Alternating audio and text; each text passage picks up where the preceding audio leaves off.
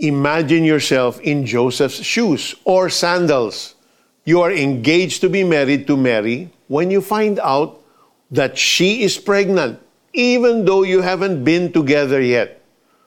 Nang plinano mong hiwalayan siya quietly para hindi siya mapahiya, an angel appeared to tell you that you should not be afraid and to go ahead and take Mary as your wife. Ang dahilan, nagbuntis siya dahil sa kapangyarihan ng Holy Spirit. If you were Joseph, what would you do? Tatanggi ka ba sa utos ng Diyos in favor of a simpler life? Or will you take up the challenge and obey Him? Joseph chose to obey the Lord.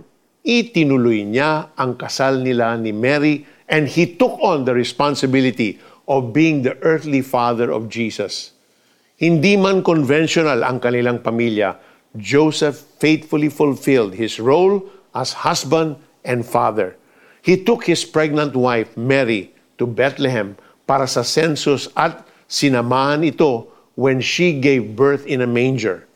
Joseph followed the instructions of the angel of the Lord and escaped with his family to Egypt bago magsimulang ipapatay ni Herod ang male baby sa Bethlehem. Kasama rin siya nang i-present si Jesus for purification rites sa Jerusalem Temple. And we can assume, base sa tawag kay Jesus later in his earthly life, isn't this the carpenter? that Joseph spent many hours teaching Jesus the carpentry trade, which was his vocation. Even though Joseph wasn't mentioned in the Gospel's later chapters, makikita naman natin kung paano niya tinupad ang kanyang role as a parent during Jesus' childhood and youth. And Joseph's obedience to the Lord served as a good example for Jesus, who later on also obeyed the Father's plan of salvation through his death on the cross.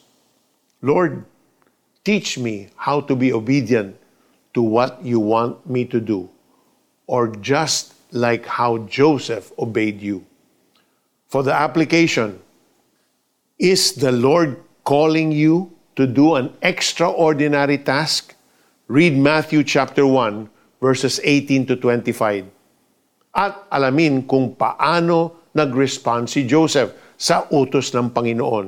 Nang magising si Jose, sinunod niya ang utos ng anghel ng Panginoon at pinakasalan niya si Maria. Matthew chapter 1 verse 24.